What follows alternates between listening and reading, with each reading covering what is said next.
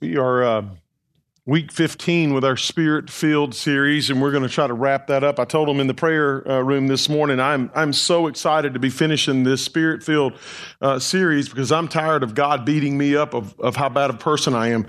And so I'm ready to move on to the works of the flesh, which I know probably be better. And some of you are in there with me. Um, but um, it has been a great, great series. It's been so much fun to explore this and the conversations and the things that have happened. And um, I, I really do pray that you will will pray uh, about Thursday night as we we take a um, a step towards this generation that uh, that we we've taken some steps, but we haven't taken this kind of step. And I, I believe the to open the door for conversation um, is is huge because relationship and community are still at the top of everybody's list. I don't care who you are, and so we we want to step into that. We want to see what God wants to say to us. We want to learn what we can learn, and I'm so uh, grateful that uh, Jordan and uh, Seth and his wife Cece uh, Garton uh, are going to be there to to share, and they're they're going to kind of be our, our door openers uh, for this conversation because I didn't even notice she was there. Look at that, um, and so you know the the CrossFit culture is um, is kind of like church. People call it a cult, and um, it's a little bit strange. And uh, but people that are in are in. And uh, I love. Um, I went over and I met with Seth about two weeks ago just to see if if it's something he would do. And uh, one of his core values, one of their core values, is is if you see a new person, you make a new friend. In other words, if somebody walks in that door, you stop what you're doing and you go and you make sure that they're welcome and that you become you you become part of their workout. You you invest in them as a human being. And uh, i don't know if you realize this or not but that's what the church is supposed to be. It's not supposed to be a collection of people that don't know each other. It's supposed to be a collection of people that invest in each other. And uh, you know it, that that sounds strange to some people because some people want to go and hide. You know, you know, I had the, you know, did the big church thing in Birmingham, and there would be people that I would see. There was a couple, Luke and Kennery Mastriani, that came to church for almost six months before I could catch them. Uh, and you know, because uh, you know, there's big, you know, big church, and he goes in all different directions. And and finally, one Sunday, I finished my part early, and somebody else came up to speak, and I literally went and stood behind them um, because I was curious. You know, who is this beautiful Indian girl and this scared to death little white boy. And, um, and, and finally I met him and, and we just began investing in relationship. And they, two people that, that I love with all my heart. I was blessed to do their, their marriage. I was just, they're just amazing people. But they were terrified that somebody was going to ask them their story. They were terrified that somebody was going to ask them their story. And yet what they realized was is they now have a group of friends that are so deep and so intimate that their, their life is forever changed and they have helped transform other people's lives because they are known, but they know.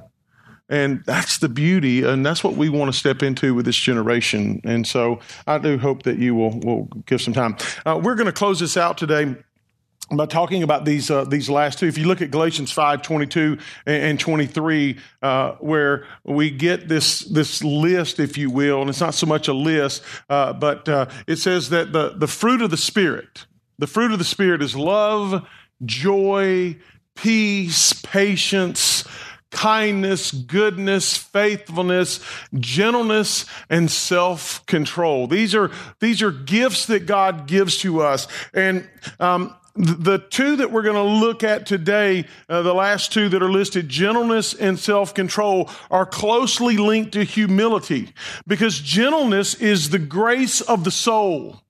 It's not weakness. You know, we, the Beatitudes talks about blessed are the meek.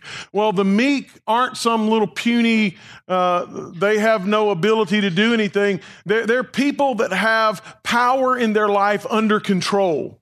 Uh, it's not that they don't have power, it's just it's under control. Uh, Paul's second letter to, to Timothy, he wrote that the Lord's servant will correct his opponents with gentleness. Uh, now, some of us grew up in homes that we may not have always gotten corrected with gentleness, but we got corrected. And, and I can tell you, I needed it. Um, but gentleness would have been a nice attribute to have had been corrected under. Um, he, he says in Galatians chapter 6, verse 1, that those who have been caught in sin should be restored in the spirit of gentleness. Uh, too often, the church is charged in like we're knights uh, doing a joust with somebody that's caught in sin, like we've never been caught in sin in our life. And I think we've kind of lost sight of that the only things that change people are grace and love. Grace and love are the only two things that will lead somebody's life to a different place. You can berate them, you can shame them, you can guilt them, you can do all that stuff, but you're not going to transform their life into the image of Christ. You're going to transform it into the image of an angry culture, which, by the way, they will be in that culture forever because we're going to shoo them away because we've lost sight of the work of God in our life to give us a better ethic of how we deal and relate to people. Uh, gentleness uh, is the opposite of self assertiveness and self interest. It's a key ingredient in Ephesians 4 2 of, of the peace in the body of Christ in unity. Uh, let me give you kind of a strange image. Uh, maybe uh, we need to become the proverbial elephant in the room as opposed to the bull in the china shop.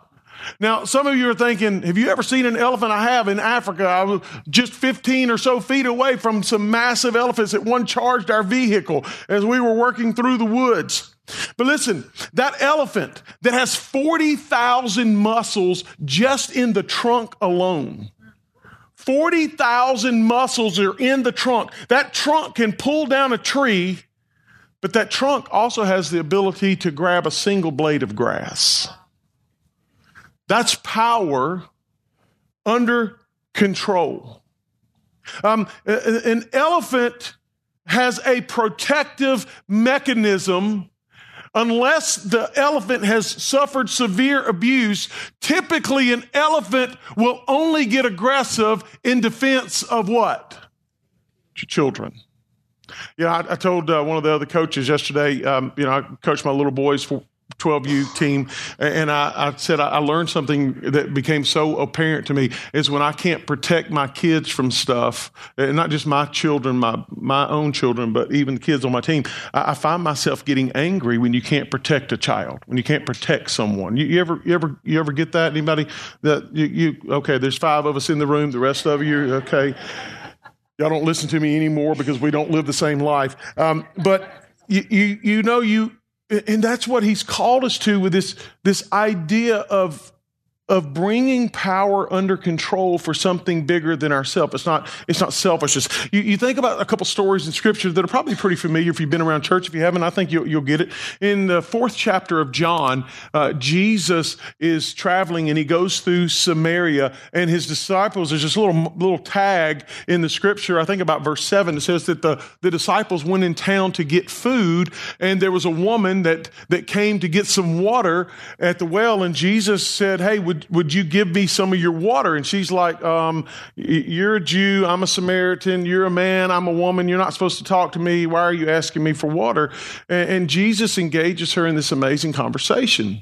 Um, it probably would not have happened exactly like that if the disciples had been there because the disciples, when they get back, they realize that Jesus has had a conversation with this woman. They're kind of taken back uh, because he's breaking all, broken all the social norms and all the ways of, of decorum in their world. And, and he's given uh, identity and he's given respect and he's given honor to this woman who they, in their mind, is not respectable and not respect worthy.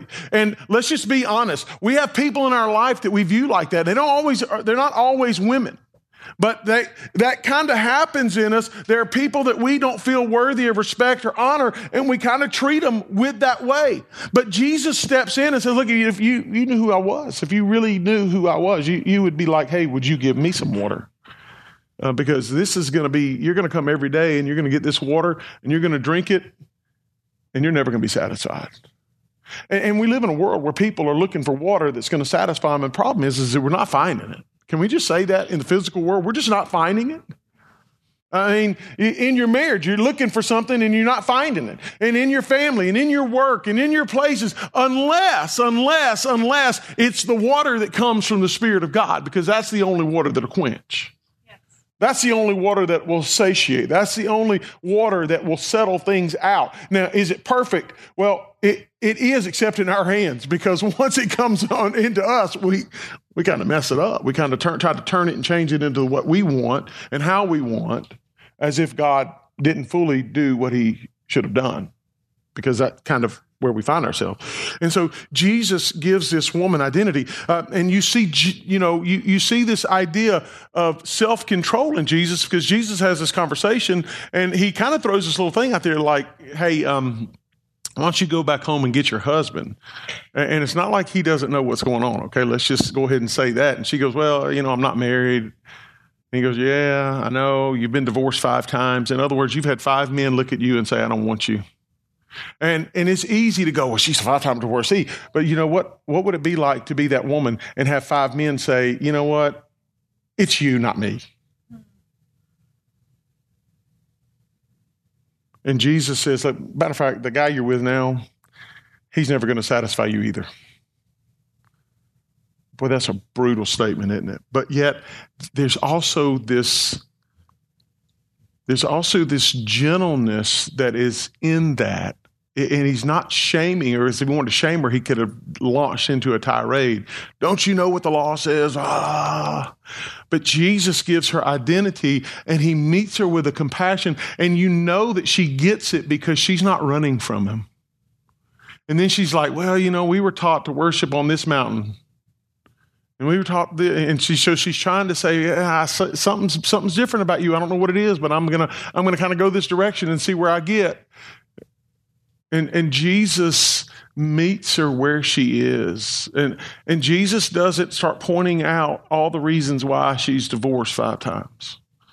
Which, by the way, in our world, you just go commit some public sin and see if people don't come remind you. And unfortunately, particularly the people that are church people. And then you have this odd story in John chapter 8 where this woman that's actually caught in the act of adultery, of breaking covenant.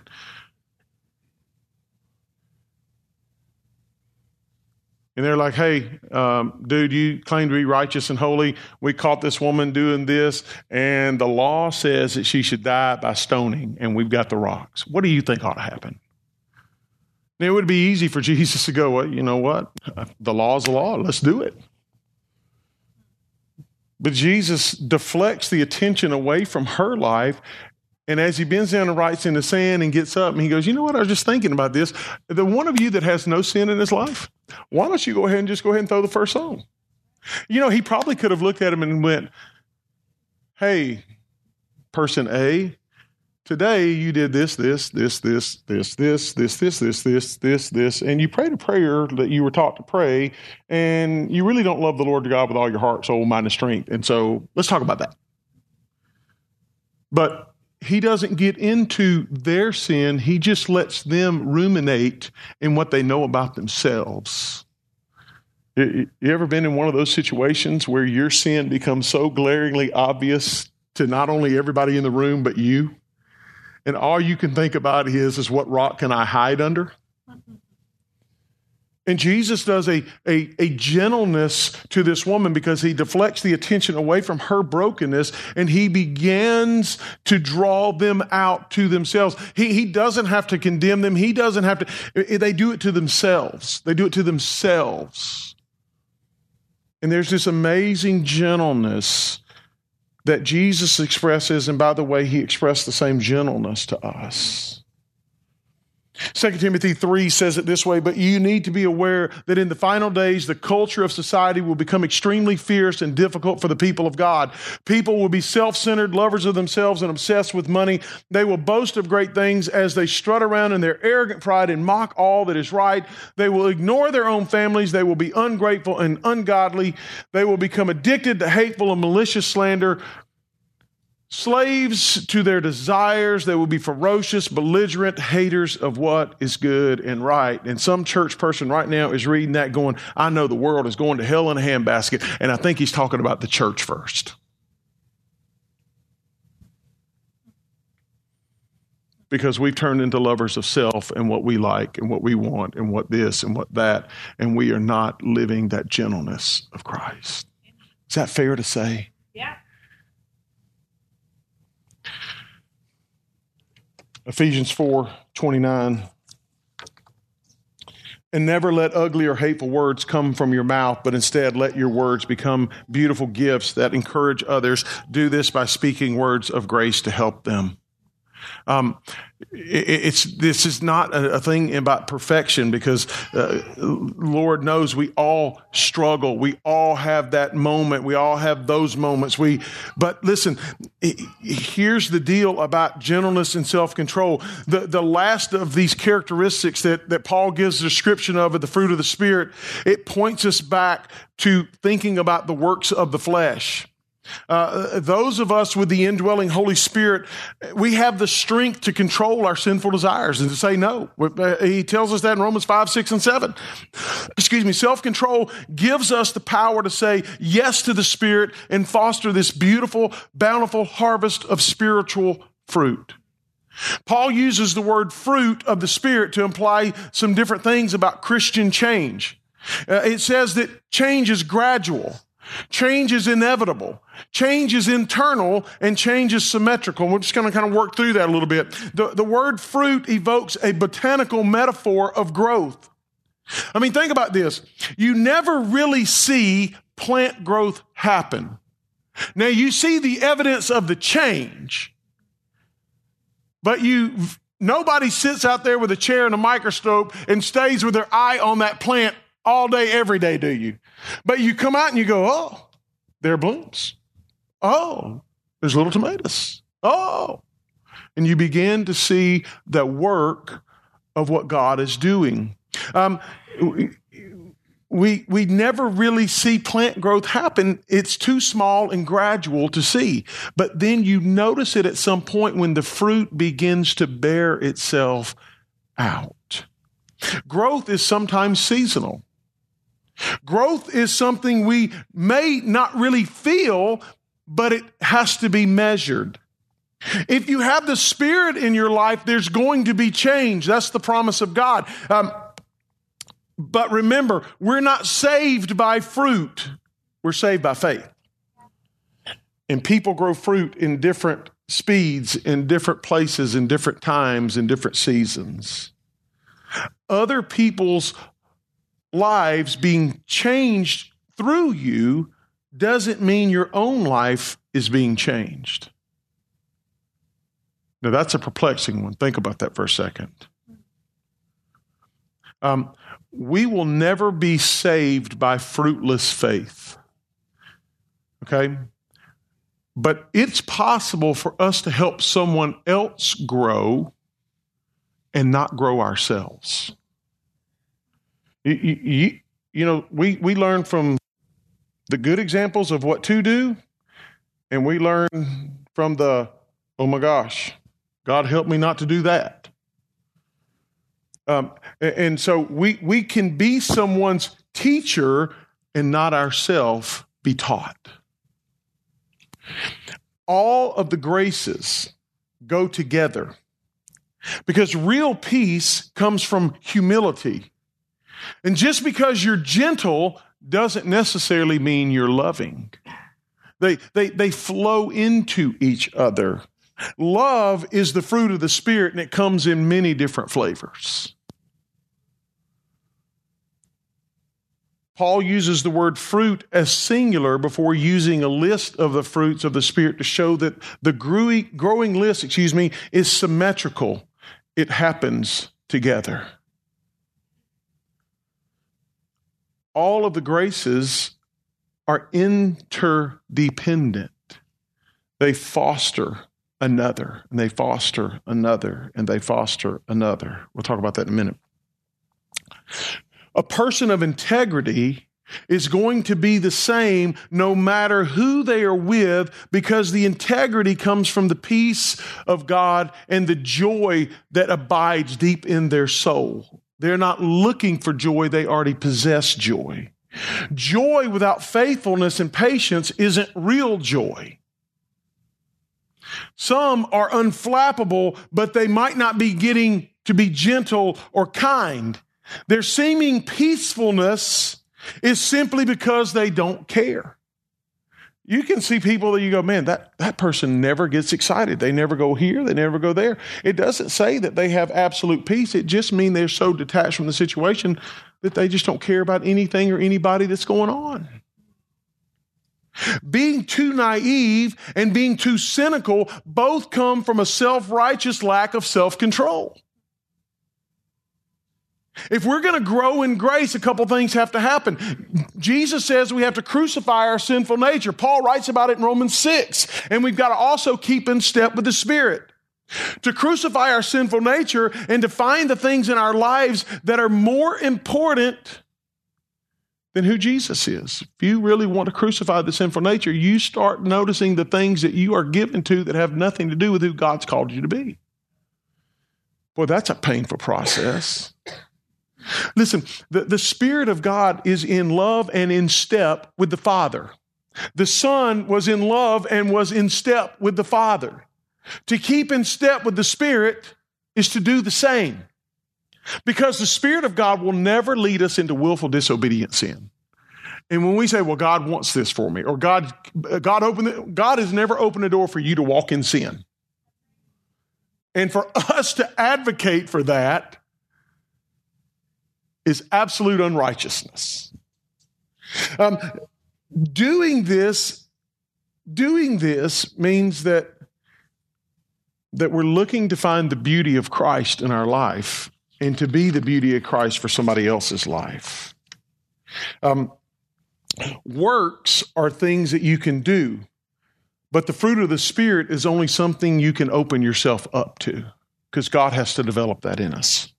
Uh, in normal religion, and I know the, the religion's a loaded word for some people, okay? Some people like, why do you have to say that? When I say religion, I'm not talking about the system of God's love for the world. I'm talking about the system that people created to control other people. I think we call that legalism. In normal religion, the motivation for morality is fear based. If you don't do this, this is going to happen to you. If you eat your green beans, you're a good little boy or girl. If you keep the law, you are, well, which law did you keep? Because James tells us if we fail in one of the 613 social laws that they had, that we failed the whole system. Um, morality is fear based. In, in gospel Christianity, in good news Christianity, the motivation is a dynamic of love. For God so loved the world that he gave his one and only Son, that whoever would believe in him would not perish but have eternal life. Now that's 316, and you all know 316, but what about 317? How well versed are we that Jesus didn't come to condemn the world, but to save the world? But it's easier to leave the condemnation hanging over somebody's head. Why? Because it will get them to do what you think you want them to do. But the motivation of guilt and shame does not produce the love, the joy, the peace, the patience, the kindness, the goodness, gentleness, faithfulness, and self control. Try holding your hand or some sin over your spouse if you're married. Let me know how that goes. I know some good counselors some therapists that can help with that because I don't want to get involved. To be led by the Spirit is to change, to transform, to be changed, to be the people that, that not only we want to be, but, but that God has inspired us to be. The spirit fueled development of Christ like character is liberating because it brings us closer to being the people that we were designed to be, the people our spirit renewed hearts want us to be. I mean, listen, you know this. We're saved by faith, not by growing fruit. But we're not saved by fruitless faith. A person saved by faith will be a person in whom the fruit of the Spirit grows. The fruit of the Spirit has internal roots. It's not about traits or characteristics, it's about a change much deeper than that. Think about an apple tree. Do the apples on the tree make the tree alive? No. The apples show that the tree is alive. They are the fruit of a tree that is healthy. You can tie apples to a tree that's dead, and it's not going to bring that tree back to life. Well, we try to tie some things to our life, hoping that it will give the appearance of life, but the reality is, is that life breeds life and death breeds death. That's just the way it works. The word for gentleness is pratis. Gentleness, humility, self forgetfulness, which is an interesting definition. The opposite is to be superior or self absorbed because humility is not the same as inferiority. And so when he calls us to, to gentleness, he's calling us to be willing to give ourselves away for the sake of others because that's what Jesus did.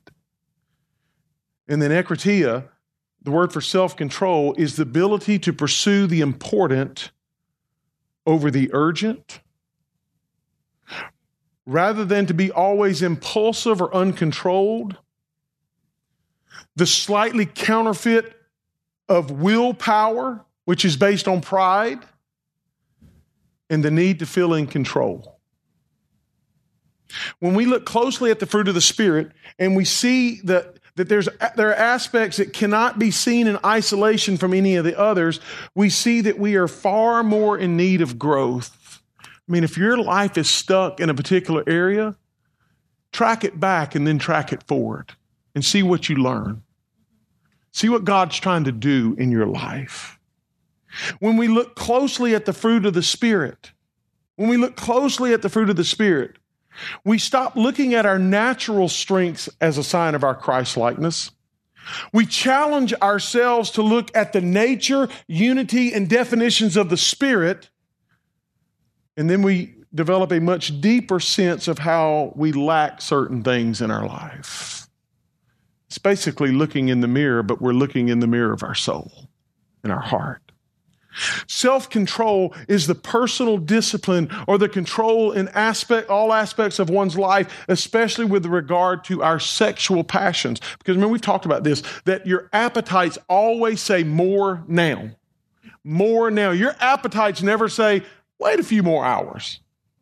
You, you can eat, and if your appetite says, I didn't get enough, it's going to drive you crazy until you go and get something. Have you ever found yourself let's say maybe on a keto diet. Amen.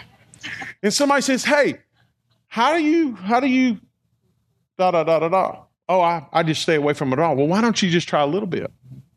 Get behind me, Satan. because if I put that taste back in my mouth, it is going to wreck me because you don't know that I have an addictive personality.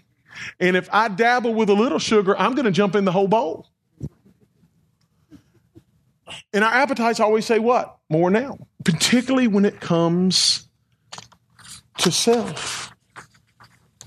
Because we have a selfish bent that we inherited from Adam. Self control is listed last on the list by Paul, but it doesn't mean that it's that self control is the least important fruit of the Spirit. Um, it easily could have been the first because, in some ways, um, self control, like love, is is kind of glue that that holds things together. Because if you can't bring yourself under submission to Christ, how are you ever going to have joy or peace or patience or kindness or goodness or gentleness or self control? How are you ever? Um, self control is a gift of God's grace. Um, it's been called disciplined or trained grace. It's grace because it's free. It's discipline because there's something for us to do to come under control of ourselves. In other words, we're submitting to God. Uh, when we fail to control ourselves, our feelings, our appetites, our drives, they will control us. You already know that. So we got we have to choose self-control under the grace and power of the Holy Spirit, or we must accept being controlled by someone or something else. Um, it's the reason Jesus said you can't love both God and money. Because you will love one and hate the other. You will cling to the one and you'll despise the other. You will be torn apart. And you're going to have to choose who's going to be your master. Uh, in a sense, self control kind of sums up all the other aspects of the fruit of the Spirit. Because to develop the fruit of the Spirit is to allow our spirit, in which the Holy Spirit dwells, to be in control of our soul and our body. To the extent that we achieve this, we become mature and we become complete, we become single minded, and we achieve inner peace because we've become fully submitted to God. Now, you, are hearing like, I got to do, no, no, no, no. You, you can't do this. You can't produce that fruit in your life. God has to produce the fruit. You have to choose to submit, which, by the way, is not a great word for us, is it? It's not at the top of the categories. Um, a common characteristic, and we'll close with this, uh, of all the acts of the sinful nature is a lack of self control. As we develop self control and we learn genuine satisfaction, and we, we, we develop that joy of living a spirit filled life, the power of these sinful impulses begin to lose control. But it's not work we do, it's work God does. I mean, every skill has to be practiced. People eh, sometimes hate sports because of the discipline of doing something over and over and over and over again. The repetition leads to monotony. But how many times do you do the same things every day? And if you lose the understanding of why they're important, you will walk away from them and we will begin to become unraveled. Self control leads to perseverance as we value the long term good instead of the instant gratification. Remember, our appetites say more now. Self control is a gift that frees us. It frees us to enjoy the benefits of a healthy body. It frees us from a guilty conscience. Self control restricts the indulgence of our foolish desires. Self control, gentleness, close with these four things for you.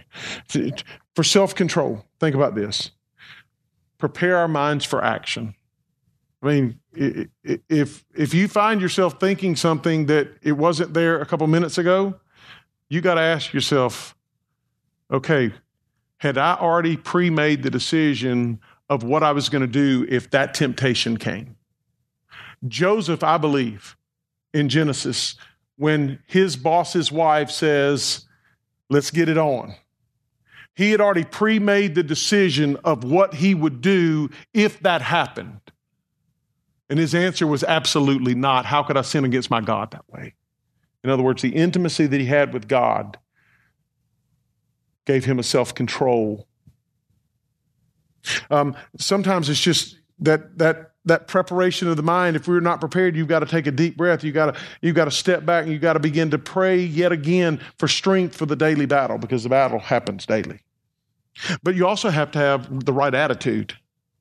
And the right attitude is humility. I, I had a guy that i was just deeply close with and in birmingham and one day he he got so arrogant he said i dared satan to test me he, he lost his wife and he lost all four of his kids. He lost his business. I believe he lost his mind.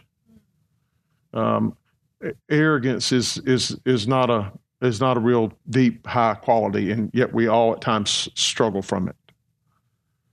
Um, be careful who you challenge. Incubate the right envi- environment. Incubate the right environment. Um, you know, we find ourselves in some pretty negative environments. If your environment is beginning to alter the way you see yourself and you see life, and it's beginning to alter behaviors that have always been solid, you need to get out of that environment and you need to incubate. You, you need to promote the healthy environment of what keeps you moving in the direction God's called you to move. And then uh, I think the last one I would say is that we need to live out loud the way Jesus did. Jesus called a spade a spade, but he did it in a way that the people are like, oh, I feel good about myself. now, I'm not saying it was always easy to hear what Jesus said to people, but he didn't destroy them. And, and remember, Galatians 6 says if you know someone caught in a sin, go to them gently and meekly in other words, you've got power and anger under control so that you can win them back. So you can win them back. Listen, I, I got this guy that I love. I mean, I, I, I absolutely love. And I have been walking with him for months and months and months now, and, and I, I'm not giving up on him. He's been clean for nine months. I mean, excuse me, four months. In the last few days, he has gone on a drunken binge that's going to cost him his family. It's going to cost him everything he's got. And he won't pick up the phone, and I can't find him. And you know what? I'm going to run into him because when you're hunting for somebody, God always directs you to find them. But I got to ask myself, how am I going to approach him? Well, I, I already know. I'm going to approach him with the same brokenness that people and humility that people approached me long ago. Because intervention is love, not hatred. And the only way to win someone back to where they long and need to be is love and grace, gentleness, and self control. Now, there's part of me that wants to go club him over the head with a baseball bat. I'll just be honest with you. Because I love him. And I'm watching the destruction in the family. But you know as well as I do that he and I are just going to get into a fight and we're never going to be able to repair that because we're both too prideful.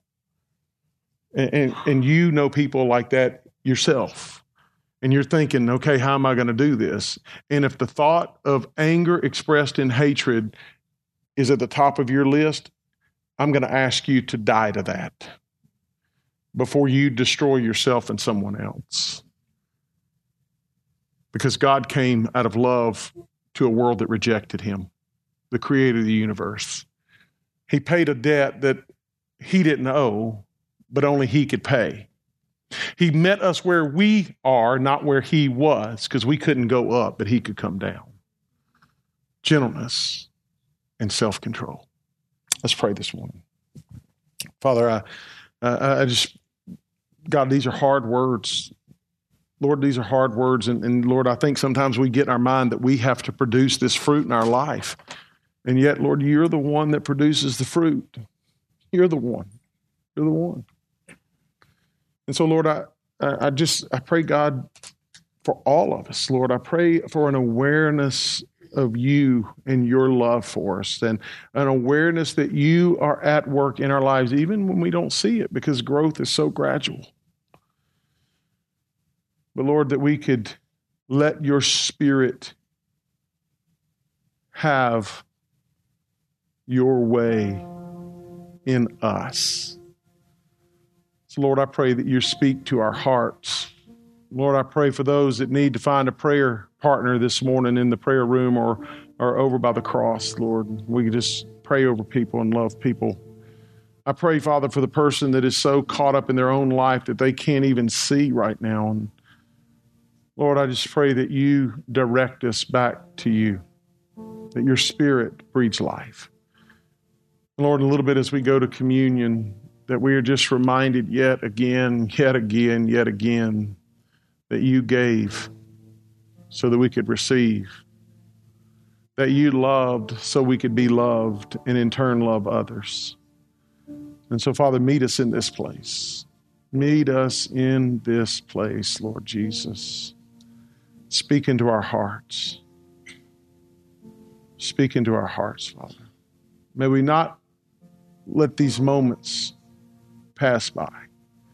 But Lord, may we step into them, being fully aware of who you are. I pray that in the name of Jesus, O oh Lord. Amen.